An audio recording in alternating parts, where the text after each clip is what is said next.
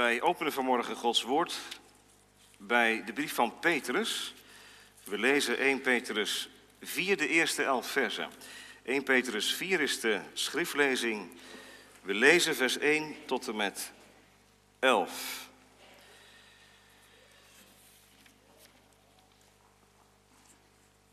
Daar luidt Gods woord als volgt. 1 Petrus 4, vers 1. Wel nu, omdat Christus voor ons in het vlees geleden heeft, moet ook u zich wapenen met dezelfde gedachte. Wie in het vlees geleden heeft, is opgehouden met de zonde, om nu in de tijd die ons nog overblijft in het vlees, niet meer naar de begeerte van mensen, maar naar de wil van God te leven. Want wij hebben de voorgaande tijd van ons leven lang genoeg de wil van de heidenen gedaan en gewandeld in uitingen van losbandigheid, begeerten, dronkenschap, zwelgpartijen, drinkgelagen en allerlei walgelijke afgoderij. Daarbij bevreemdt het hun dat u niet meeloopt in dezelfde uitbarsting van losbandigheid. En zij belasteren u. Maar zij zullen rekenschap moeten afleggen aan hem die gereed staat om de levenden en de doden te oordelen. Want daartoe is aan de doden het evangelie verkondigd, opdat zij wel geoordeeld werden naar de mens in het vlees, maar ook zouden leven naar God in de geest. En het einde van alle dingen is nabij. Wees daarom bezonnen en nuchter in de gebeden. Maar heb voor alles vurige liefde voor elkaar, want de liefde zal een menigte van zonden bedekken. Wees gastvrij voor elkaar, zonder morren. En dan komt de tekst. Laat ieder de anderen dienen met de genadegave zoals hij die ontvangen heeft als goede beheerders van de veelsoortige genade van God. Als iemand spreekt, dan als iemand die de woorden van God spreekt. Als iemand dient, dan als iemand die dient uit kracht die God schenkt. Zodat God in alles verheerlijkt wordt door Jezus Christus. Hem komt de heerlijkheid en de kracht toe, tot in alle eeuwigheid. Amen. Wij luisteren straks naar 1 Petrus 4, vers 10 en 11. Tot uw dienst bereid. Vanuit 1 Petrus 4, vers 10 en 11 drie gedachten. Allereerst om elkaar te dienen. Laat ieder de anderen dienen. In de tweede plaats om Gods genade te beheren. Dienen met de genadegaven zoals hij die ontvangen heeft als goede beheerders, economen, rentmeesters. Van de veelsoortige genade van God. Als iemand spreekt, dan als iemand die de woorden van God spreekt. Als iemand dient, dan als iemand die dient uit kracht die God schenkt. En dan tot slot om God zelf te verheerlijken, zodat God in alles verheerlijkt wordt door Jezus Christus tot uw dienst bereid. Allereerst om elkaar te dienen. Gemeente, geliefde broeders, er kleeft een zeker risico aan een bevestigingsdienst van ambtsdragers. En dat is dit risico. Dat wij als gemeente gaan kijken naar jullie en blijven kijken naar jullie en gaan luisteren voor jullie dan zijn we roomser dan wij zelf doorhebben. In de Rooms-Katholieke Kerk hing het allemaal af van de geestelijkheid die voor in de kerk zat. En ik kan mij soms niet aan de indruk onttrekken dat enkele van die Roomse um, gedachten hier en daar nog wel eens de post vatten in ons kerkelijk leven. De dominee en de kerkraad die moeten het doen. Nou, deze tekst uit 1 Petrus 4, vers 10, die laten zien dat wij niet alleen maar moeten kijken naar de ambtsdragers. Daar mag u naar kijken, dat hebben we net gehoord. Een voorbeeld dienen ze te zijn. Maar vers 10, 1 Petrus 4 zegt, laat ieder, en daar valt vanmorgen niemand buiten. Laat ieder de anderen dienen. Het gaat dus in 1 Petrus 4 over het leven in de gemeente. Hoe ga je met elkaar om? Hoe geef je vorm aan het dienen van elkaar? Dat is meer dan de kerkbank inschuiven en de kerkbank weer uitgaan. Al begint het wel hè, met groeten en met elkaar zien. Maar er is meer voor nodig. Laat ieder de anderen dienen. Ja, kinderen, wat is dat, dienen? Nou, stel je nou voor dat je van je ouders zakgeld krijgt op een bepaalde leeftijd. Je krijgt uh, eens in de maand misschien een paar euro. En die euro kun je natuurlijk in je spaarpot stoppen. Dat kan. En op een zeker moment haal je het eruit als je gespaard hebt en je koopt een Lego-doos of iets anders. Dan heb je het helemaal voor jezelf gehouden. En je geeft het uit op het moment dat jou het uitkomt en dan heb je weer iets voor jezelf. En als je moeder dan een keer visite ontvangt en er komt een, een kind van dezelfde leeftijd als jou mee en je moeder zegt dan, samen spelen hè. Dan kijk je eigenlijk een beetje benauwd, samen spelers van mij. Gaat niet vanzelf hè kinderen, om te delen. Dat vinden we moeilijk.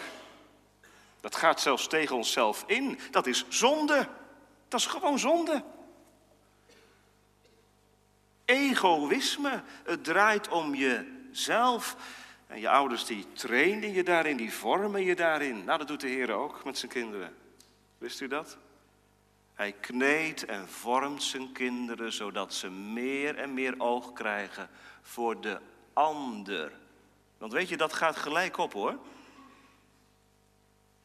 oog krijgen voor hem, de ander met een hoofdletter, zorgt ook voor oog krijgen voor de ander met kleine letters. Laat ieder de andere. Broeders, in die relaties gaat u werken. Niet voor uzelf, maar laat ieder de anderen. Het is echt relationeel bezig zijn in de christelijke gemeente. Niet met dingen, niet met geld, niet met agenda's, niet met stukken, we zijn aangesteld om de anderen te dienen. En de catechismus, zondag 12, geeft zelfs aan dat je dat met vreugde mag doen. Laat ieder de andere dienen met de gaven die Christus verleend heeft aan zijn kinderen, om de ander gewillig en met vreugde te dienen. Ja, dat is het werk van de Heilige Geest. Door mensen heen. De gezindheid van Christus die daar ontstaat. Waar ik met lege handen gekomen ben tot de bron. Tot Hem. Die gezegd heeft. Ik ben gekomen om te dienen. Er staat een hele kostbare tekst in de Bijbel. Misschien wel de meest kostbare aanduiding van de zoon des mensen. Ik ben onder u als een die dient. O broeders, als ze dat nou iets in ons mogen opmerken. Die broeders die zijn onder ons als mensen die dienen. En daartoe Daartoe hebben we in ieder geval één ding nodig. Heb Christus hartelijk lief. Heb Christus hartelijk lief. Kijk hem in de ogen. Ik weet niet of je het gelezen hebt in de afgelopen week. Dat schilderij, dat eeuwenoude schilderij van de gebroeders van Eyck, het Lam Gods, opnieuw gerestaureerd. En misschien hebt u de plaatjes wel gezien. Die ogen van het lam zijn door die restauratie mooier dan ooit tevoorschijn gekomen. En als je die ogen aankijkt, ze kijken als het ware door je heen. Met een mengeling van liefde en verdriet. Ogen. Heb Christus lief. Zie Hem in de ogen voordat u anderen in de ogen gaat zien. Dienen wat mooi dat Petrus in de algemene zin dat dienen woorden geeft. Kijk, kijk naar vers 8 en vers 9. Daar staat, um, heb voor alles vurige liefde voor elkaar. En vers 9, wees gastvrij voor elkaar. Dat is, dat is niks horizontalistisch aan. Dit is dit is heel bijbels. Dit is de evangelie. Een open huis. Omdat er een open hart kwam. Voor de Zoon. Heer Jezus Christus. Wel, broeders, voor de meesten van u geldt dat we straks op bezoek mogen. Wij komen bij de mensen thuis. En zij geven ons, als het goed is, gastvrij onthaal. En dan? Dan begint het met de aandacht. Laat ieder de anderen dienen. Want hoe kun je nou een ander dienen als je niet weet wat die ander nodig heeft? Daarvoor moet je luisteren. En er is denk ik niet zo moeilijk voor dominees en ambtsdragers dan luisteren. Praten gaat nog wel, maar luisteren. Dat vinden we ingewikkeld.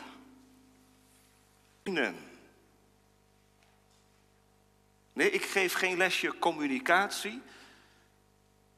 Dit is gemeente de christelijke levenshouding zoals Paulus die in andere brieven ook woorden geeft. In de aandacht voor elkaar, daar begint het. Petrus, de schrijver van deze brief, van hem staat geschreven in Handelingen 4, vers 30, dat andere mensen hen kenden dat zij met Jezus geweest waren.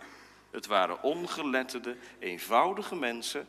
Maar zoek maar op, handeling 4 vers 13. Ze kenden hem dat ze met Jezus geweest waren. Nou, dan zijn we denk ik bij de kern van het Bijbelse dienen.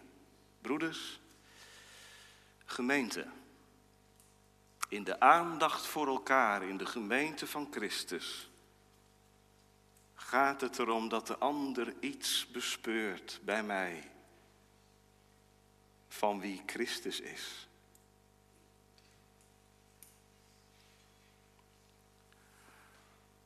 Ze kenden hem, hen, omdat zij met Jezus geweest waren. Dan ben je begaafd. Het gaat niet om je kwaliteiten zonder meer, je begaafdheden. Het gaat om deze geestelijke begaafdheid, deze geestelijke genadegave, om te kunnen dienen als uit kracht die God verleent. En weet je, begaafde mensen zijn hulpbehoevend geworden. Mensen die zonder genade leven vanmorgen, die, die zeggen, nou ja. Maar als de Jezus Christus je kostbaar, je dierbaar geworden is, dan kom je er ook achter, dit gaat helemaal niet vanzelf. Hier heb ik genade voor nodig, om de ander te kunnen dienen met de genadegaven die je verkrijgt. Er staat een prachtig woord, charismata. Wij denken bij de charismata vaak aan de spectaculaire dingen. Tongentaal, profetie. Dit is even een correctie richting het evangelische gedachtegoed, wat alleen maar de charismata in de spectaculaire zin benadrukt. Wist u dat de charismata in de Bijbel niet alleen tongentaal en profetie en die dingen zijn, maar dat charismata, de genadegaven zijn die God geeft aan zijn kinderen met gebruikmaking van persoonlijkheid en karakter. Nou, dat levert een heel veelkleurig palet aan kinderen van God op. Ze zitten in de kerkraad, ze zitten in de gemeente, u bent ze tegengekomen in de wereldkerk misschien wel. Wat een diversiteit. Het lijkt de schepping wel. Ja, inderdaad. Zoals God in de schepping kwistig gestrooid heeft met kleuren, met vormen, met maten, met gewichten. Zo doet u het ook in, de rijk van, in het rijk van de herschepping. Wat een verschillen. Alleen al tussen jullie broeders. Je hoeft geen kopieergedrag te vertonen. Laat ieder de andere dienen met de genadegave zoals hij die ontvangen heeft. Charismata. Dat is niet het vuurwerk waarmee je anderen overrompelt. Jezelf profileert in de gemeente. De charismata, dan gaat het om het beschikbaar zijn voor de ander, zoals Christus beschikbaar was voor zondaren. Het gaat niet om jezelf. Ze mogen jou vergeten. Als ze Christus maar niet vergeten. Wel, gemeente, onderzoek uzelf. Is dit iets waarvan u zegt, dit is het verlangen wat ik ontvangen heb om zo in de gemeente aanwezig te zijn? En wij broeders hebben ons te spiegelen als voorbeelden voor de kudde. Of wij de genadegaven die we ontvangen hebben en die we ook opgemerkt hebben, anders zat u hier niet. Of we die ook besteden. Ja, en dan zeg ik er nog maar even bij, dat, dat is ook heel nuchter, hè. In mijn persoonlijk toespraakje had ik het over de gezinnen. En over de huwelijken. U gaat tijd spenderen en energie spenderen aan het dienstwerk in de gemeente. En dat wordt gemerkt thuis. Als u afwezig bent in uw hoofd. Als u er niet bent omdat u elders bent. En toch nuchter zijn. Hoezo nuchter zijn? Je hebt je grenzen. En dat mag in alle eerlijkheid en openheid in het huwelijk en in het gezin gewoon op tafel gelegd worden. Wist u dat de Heer Jezus Christus ook rustte? Hij gaf zich volledig, jawel, maar hij nam ook rust. Hij zorgde voor zijn ziel. Broeders, zorg ook voor uzelf. En met die zorg voor uzelf gaat het ook inderdaad om de tijd en de aandacht thuis en voor je eigen ziel.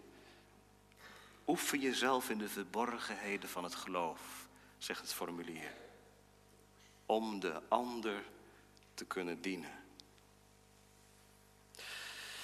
Onze tweede gedachte, om Gods genade te beheren. Laat ieder de andere dienen met de genadegaven zoals hij die ontvangen heeft. Als goede beheerders van de veelsoortige genade van God.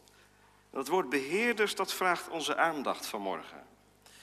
Er staat een woord, oikonomos, wat je als rentmeester kunt vertalen.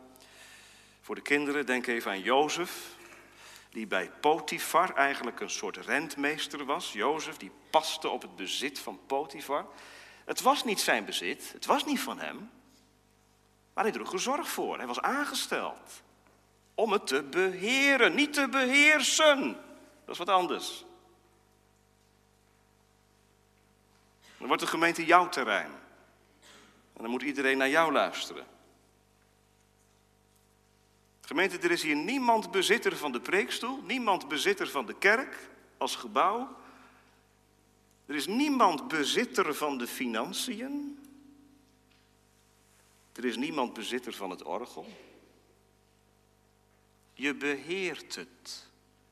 Als dominee, als koster, als ouderling, als diaken, als kerkvoogd. Je beheert het als goede beheerders. Beheer je dat wat God gaf in zijn wijsheid en in zijn barmhartigheid, een gebouw,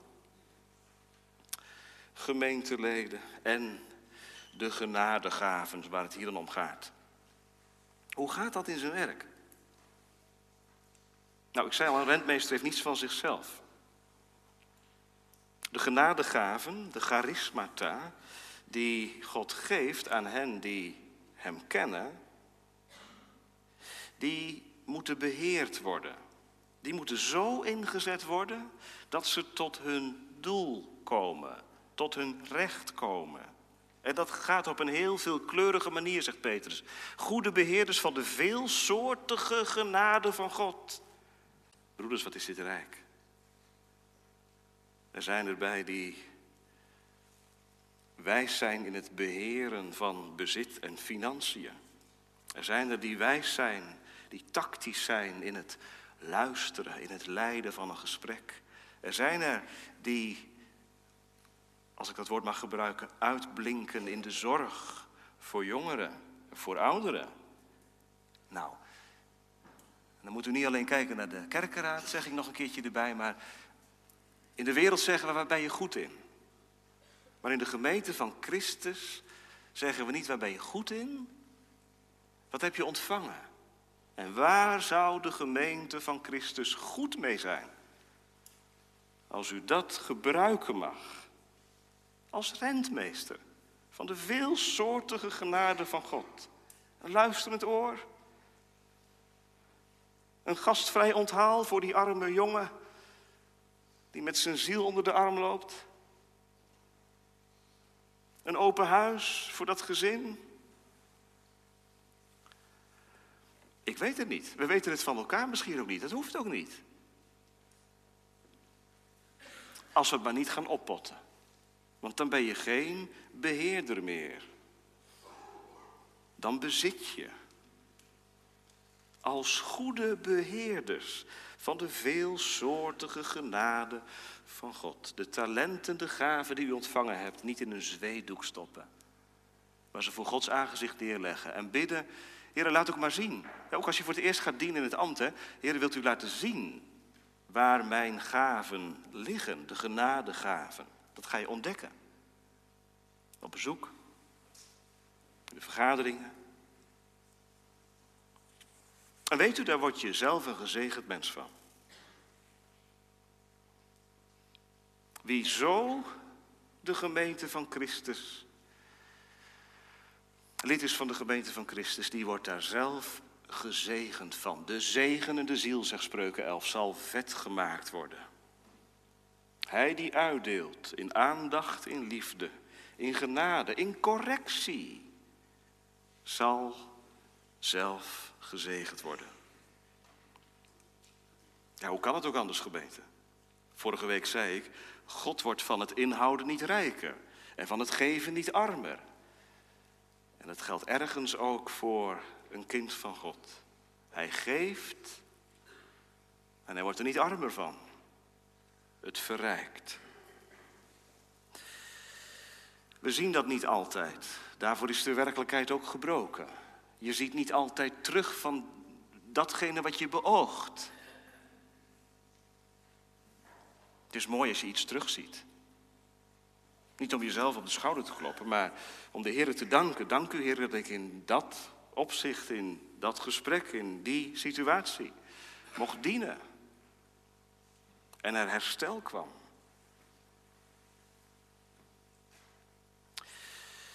Petrus spitste toe op twee terreinen. Spreken en het dienen. Als iemand spreekt, dan als iemand die de woorden van God spreekt. Als iemand dient, dan als iemand die dient uit kracht die God schenkt. Spreken en dienen. Gaat het dan alleen maar om spreken in het dienen? Nee, maar om te spreken heb je geluisterd eerst. Mensen die alleen maar zenden, horen alleen zichzelf. Luisteren is nodig om te kunnen spreken. En als je dan spreekt, en gebruik die tijd van luisteren dan maar, broeders, op de huisbezoeken. Als je dan luistert, gebruik het om de woorden van God te spreken. Heren, wat moet ik zeggen? In deze lastige situatie, ik weet het niet. Geef mij de woorden die ik nodig heb. Laten de woorden van mijn mond en de overdenking van mijn hart voor u wel behagelijk zijn. U mag wel weten, dat bid ik altijd voordat ik de preekstoel opkom. Ik had de gezant vroeg dat een keer, wat doet u daar eigenlijk? Dit bid ik. Psalm 19. Laten de woorden van mijn mond en de overdenking van mijn hart voor u wel behagelijk zijn. Laten mijn woorden met zout besprenkeld mogen zijn. Woorden van God. Gemeente, wilt u zo de broeders ook ontvangen? Als broeders die niet met eigen missie komen, maar met de woorden van God. Respecteer ze daarom. Als iemand dient, dan als iemand die dient uit kracht, die God schenkt. Dienen vraagt ook iets. Kost offers, zelfverloochening, tijd, energie. Dat is waar. Op zondag en door de week. Maar er is er één die kracht schenkt. En zo kan het ook alleen. Als iemand dient, dan uit kracht die God schenkt en hij wil het geven. Waarom? Het gaat uiteindelijk om de verheerlijking van zijn naamgemeente. En daar gebruikt hij mensen bij. Dat heeft hij de eeuwen doorgedaan. Heeft geen engelen gebruikt, maar mensen. Zondige, beperkte mensen. Om dat laatste van die tekst in vervulling te laten gaan, zodat God in alles verheerlijkt wordt. En dan staat er niet door ouderlingen, door diakenen, maar door Jezus Christus. Dat is het centrum, onze laatste gedachte. Om God te verheerlijken. Waarom dien je? Waarom ben je lid van een gemeente? Voor jezelf? Zodat God in alles verheerlijkt wordt. Nou, als we dat lezen, dan zou je wel onder de stoel willen kruipen, of niet? Toch? Zodat God in alles verheerlijkt wordt. Zit er zelfs zo vaak tussen. Stiekem draait het toch een beetje om een eigen koninkrijkje. De Heilige Geest maakt ons gevoelig voor die zonde. Dat het stiekem toch draait om jezelf. Zodat God in alles verheerlijkt wordt. Door Jezus Christus. Zo bouwt de Heer zijn kerk, ook vandaag. Ook in Apeldoorn. Door de dienst van mensen. Tot eer van de grote God door Jezus Christus. Dat betekent, we kunnen niet buiten Hem om. Gemeente, u kunt niet buiten Hem dienen. U kunt niet zonder Hem leven. Je hebt Hem nodig. Als verzoening voor je zonde. Maar ook als de bron om te leven, om te dienen. Alleen zijn werk. Dat is de basis van het dienen. Hem komt de heerlijkheid toe en de kracht tot in alle eeuwigheid. Want dit tijdsgewricht gaat voorbij. De gemeenten in Nederland en in de wereld, het zijn allemaal tussenfases, tussenstations. Het gaat heen naar de grote dag, waarop er één kudde zal zijn en één herder. En broeders, wat een verwaardiging om een heel klein poosje, in een heel klein smal deel van die gemeente van Christus, te dienen, hier en daar, als uit kracht die God verleent. Daar word je stil en klein van. Heere, mij, wilt u mij ervoor gebruiken? U had beter tien anderen kunnen gebruiken. Nee, de genadegaven, die worden ingezet, die worden gebruikt. En gemeente, laten we bidden dat we met elkaar meemaken.